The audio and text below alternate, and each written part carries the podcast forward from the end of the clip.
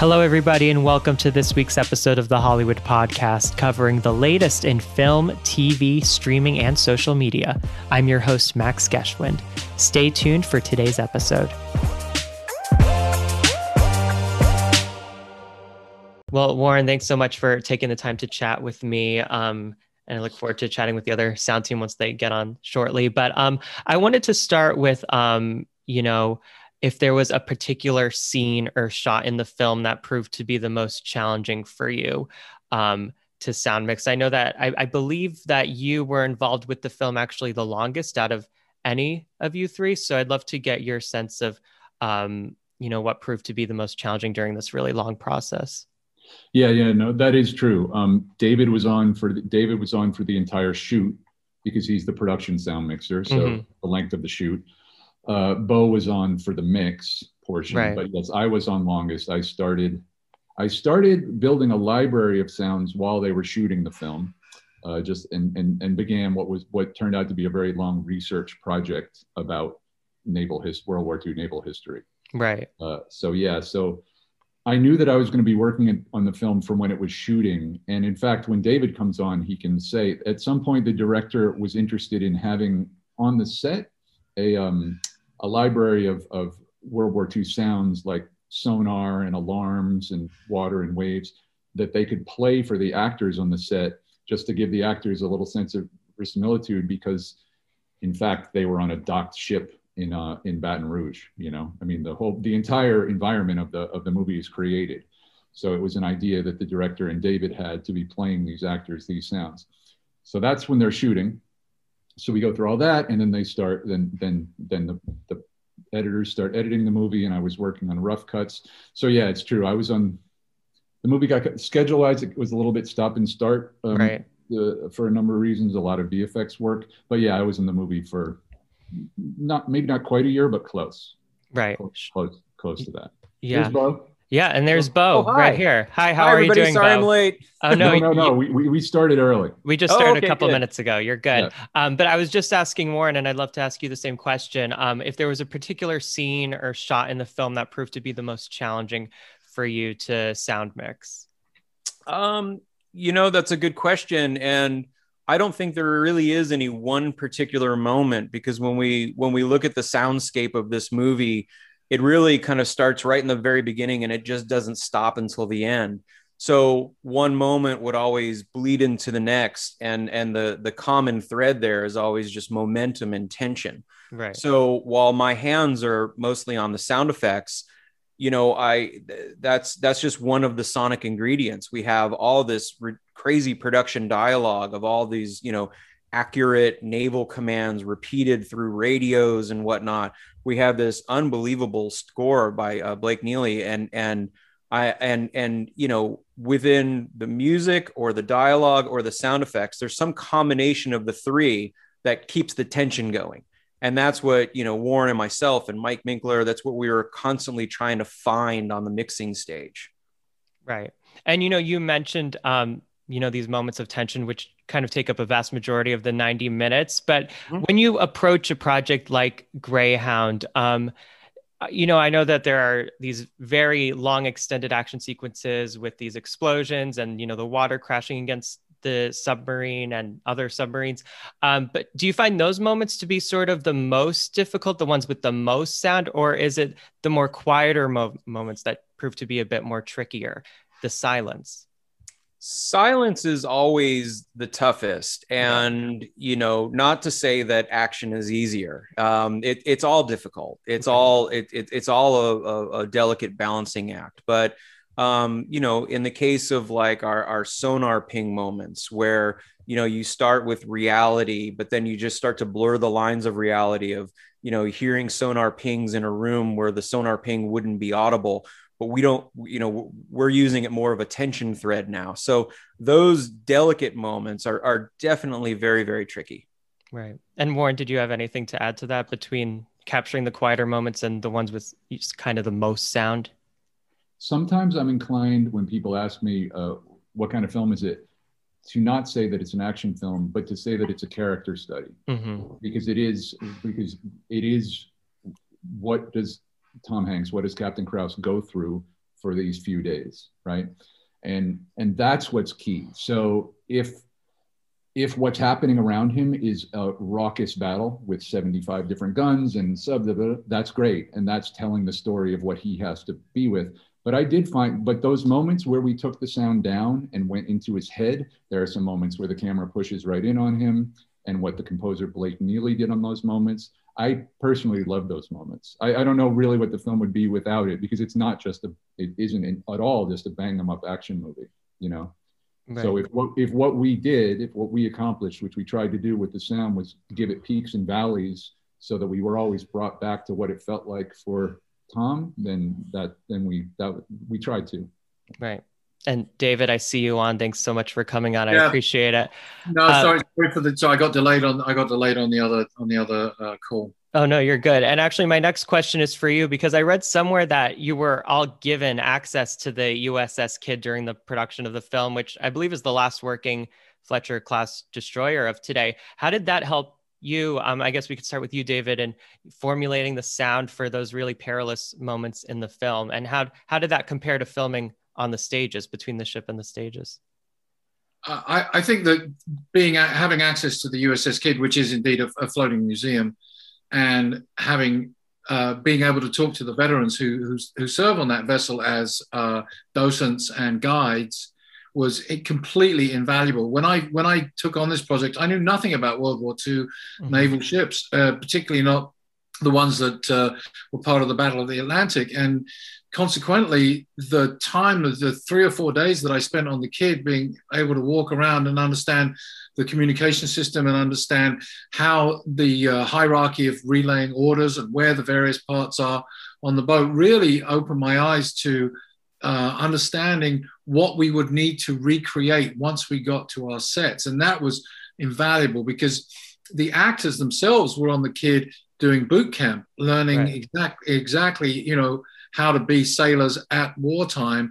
And so for us to be able to translate that training with the information that, that I was able to gather from the veterans and studying the ship in, in real life meant we could translate that whole thing into a fully immersive uh, experience for the actors so that everything felt they felt the danger. They they they had the communications in you know between the different sets between each other on screen and off screen with all of the equipment from 1940s that we we brought in for the production.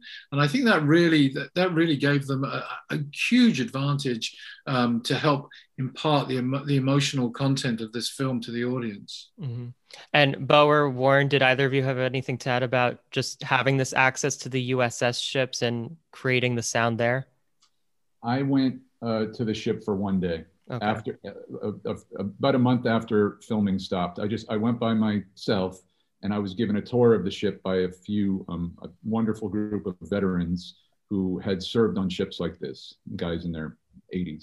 And uh, it was something I'll never forget. It was incredibly moving. And what I really wanted to know from them, because I, you know, I, I can research all the guns, I can research all the details and the mechanisms, but I wanted to know what it felt like. What does it feel like to shoot one of those guns? Only these guys know that, you know, the, the, we only have a few people left who know that. And so that was an incredible day. It was it, to me one of the more memorable things I'll take from having worked on this film. Mm-hmm.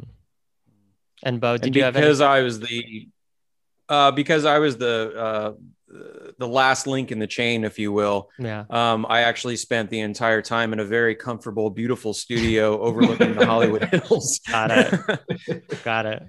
But I bet that helped you in your work. You know, being able to capture that authenticity, right? On I, I have done it on other films where yeah. we've um, you know and and absolutely um, you know because sound is this emotion you know sound is this feeling it's this it's this non-tangible thing that we get to play with so once you have spent some time on those ships and feel how claustrophobic it is and feel the rumble of the engines and feel the, the waves crashing against, yeah, I, I do have the memories of, of visiting places like that. So it really does help and build the soundscape for sure.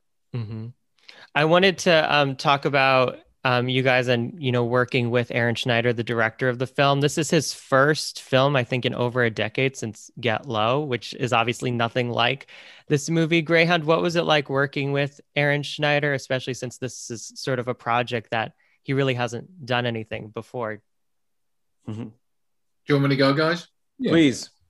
Um, the, the, interesting thing about working with Aaron and uh, is that he was he was hyper prepared for for this for this journey, and he was you know almost of a completely single mind about how he wanted everything to look and how he wanted the uh, the production to to to proceed scene by scene.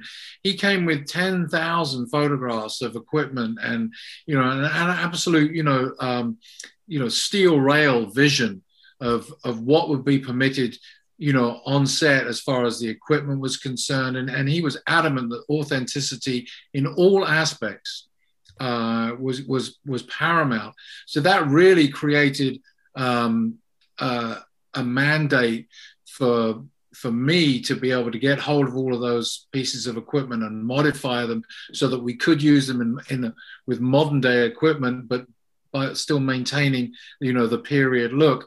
And then one of the other things that he wanted to do, which was really quite you know quite difficult, he wanted to shoot two sets simultaneously, mm-hmm. uh, and so that communication system and the splitting the camera crews, you know, and and and with one with one sound mixer you know became it was quite a challenge to do both those sets and have all the communications and record the dialogue you know and to make sure that everything was was was you know up to the standard that it, that it should have been.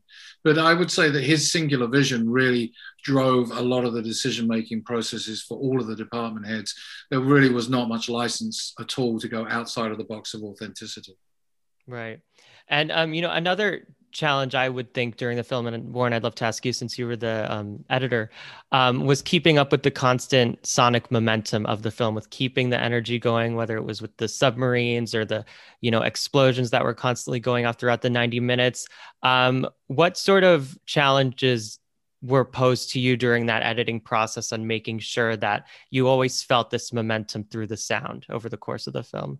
Yeah i mean that was our we had maybe two mantras. One was to remain authentic you know don't this isn't a hollywood movie. This, this is a, a, movie that has to feel authentic guns etc and one the other one was momentum. I mean we mm-hmm. have to see we have to hear and feel what these men are going through this constant never ending um, uh, sleepless night journey. And so yeah so so and and so yes that became figuring out what sounds and and, and what weaving of what sounds would continue that momentum throughout. Like and and uh, beau you speak about this very well if you, you talk about the weaving of different things. But but uh, i will just say before i turn it over to beau that yeah and, and and what was really challenging and really fun to work on through the mix was finding finding peaks and valleys. We never wanted this movie to be an onslaught 90 minutes of just driving the audience back right, right within the momentum, there are chapters and beginnings and ends of, of each of each chapter. And that was a lot of fun too, because some of those are just sonically created and it was a lot of fun to work through, find those as we worked through it. Right. And Beau, did you have anything to add to that? Um, I mean, yeah, I mean, Warren's right. And, you know, in the end, we end up with just you know an infinite amount of ingredients and options and different directions that we could take the sound. But at the end of the day it's it's the story. It's it's the it's the dialogue and it's it's it's it's uh, keeping the audience engaged and tracking the action. So they know that there's a torpedo in the water and they've got to steer away from it. They know that they they think they know where the submarine's going to end up so we got to get there and you know all those all those um, dialogue beats were just you know really important to keep that going as well mm-hmm. um, i know before i think this was before david you came on um, but i asked you guys if there was a moment that was the mo- most challenging for you um, but is there a moment that was your personal favorite where when you go back to watch the movie you hear a moment of your work that you're the most proud of. Um, I, I think I can't I can't distill it down to a moment, but I but I will say this, and, and it, it's really not part of the recording. It was part of this communication system that, that was completely unique to any movie that I've ever done, and I think could probably completely unique to, to the majority of movies ever made. Was to, was to formulate this communication system that would allow the actors to act with someone who is either off screen on another set. I mean, in this over discrete channels, over di- over different pieces of equipment, whether it was a speaker coming at them or a telephone. And every time I see, you know, Tom pick up the phone and he's talking to, you know, one of the other ships in the convoy, and I know that there is an actor talking directly into his ear, and that that we're giving these guys you know everything that, that, that, they could need to to to you know to, to deliver the performances they did that that's what makes me very proud of this movie is is that sort of uplifting and assistance that we were able to provide to the production as a whole and not only just the just the audio recording on the day mm-hmm. Yeah. And you you mentioned Tom. I'd love to know what it was like working with Tom Hanks and also Gary Goetzman, the producer, um, who obviously are both with Playtone. What was it like working with those guys on this film? Mm-hmm. I've, uh, um, go, go, ahead, Warren. Oh, uh, um, certainly, David will speak more to working with Tom than I did. Uh, Tom, when we got deep into some post production, Tom really left it in the hands of Aaron and Gary. Uh, Gary was kind of o- the overseeing producer who we worked with. But I'll just say it's my second film with Gary. He's a force of nature. Mm-hmm. Uh, he is fantastic and deeply experienced and, and the kind of producer I love where he really knows what we do. And so he can communicate to us what he wants very clearly and very specifically. And he is always has a great sense of the overview. I don't know, I couldn't say enough good things about him. He's, mm-hmm. he's, he's, a, he's, a, he's a leader. He's the kind of leader that you want when you're working on a movie this complicated. Yeah, the momentum definitely comes directly from Gary. I mean, the, the man does not slow down. yeah, that's right. Right. Um, so you guys are representing the film this year at the Oscars as Greyhound's sole nominee, which you know I think it really shows, even though it didn't get a bunch of nominations, it shows that in a big way the Academy took note specifically of the aspect of the sound in this movie. Um, you know, as opposed to other aspects, which obviously are just as great, but they really took note of the sound, which has to be feel pretty special. Um, Warren and David, this is your first nomination. So how does it feel for the first time? You know, you've been working for a long time in sound. How does it feel to finally um, get nominated at the Oscars this year? What was it like? And um, Beau, is it just as special getting your second one this time around? Um, it's, yeah, it's, it's, it's very nice. I mean, it being you know when you're nominated uh, you're nominated from the, the, the body of sound editors. You know, it, it's the sound branch that nominates the sound, the film, and so that's just really nice. You know, that people, many of the people in the sound branch, we we're all peers. A lot of us know each other. We respect each other's work. So it's just it, it, it, it feels nice to for have friends of yours say, "Hey, good work." You know? Right.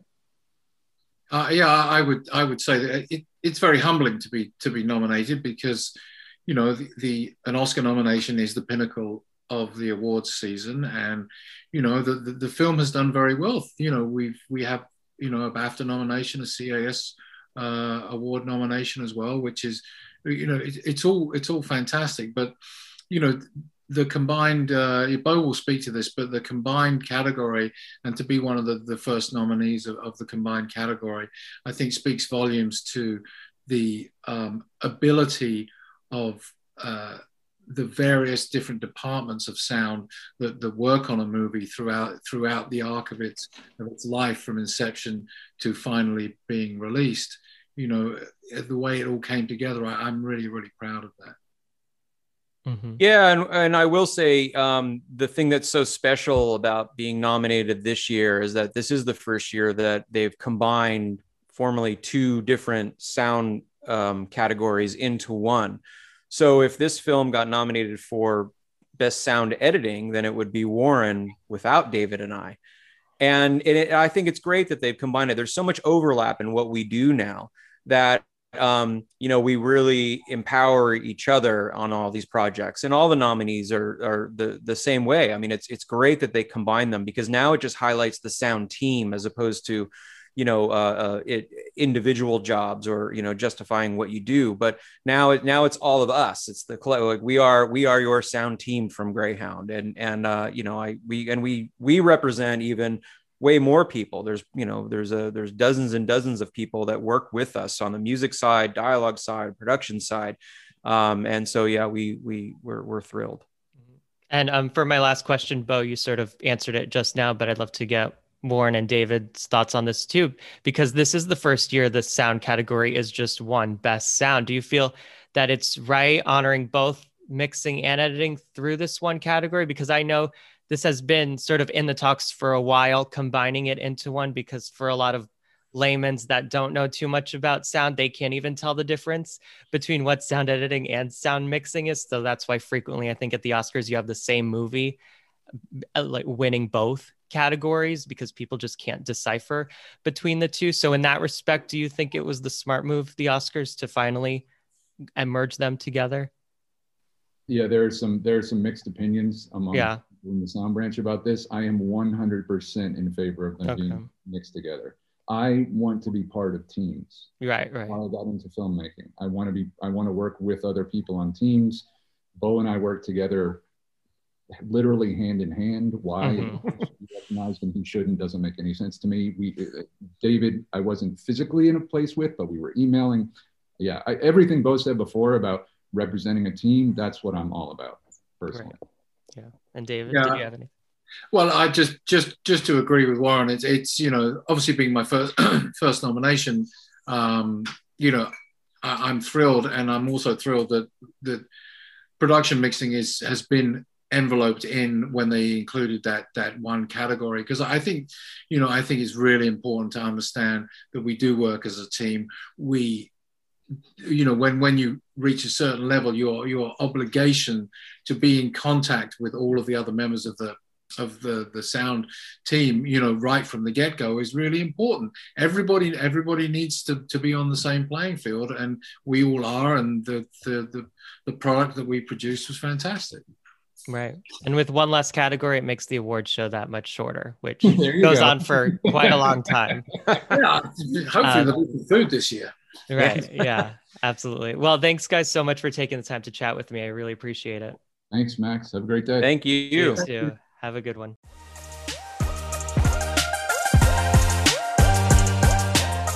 Thanks so much for tuning in. Please take a moment to subscribe to the Hollywood Podcast for free on iTunes or your favorite podcast app. Until next time, you can follow me on Instagram and Twitter at Max Geschwind. Thanks for listening.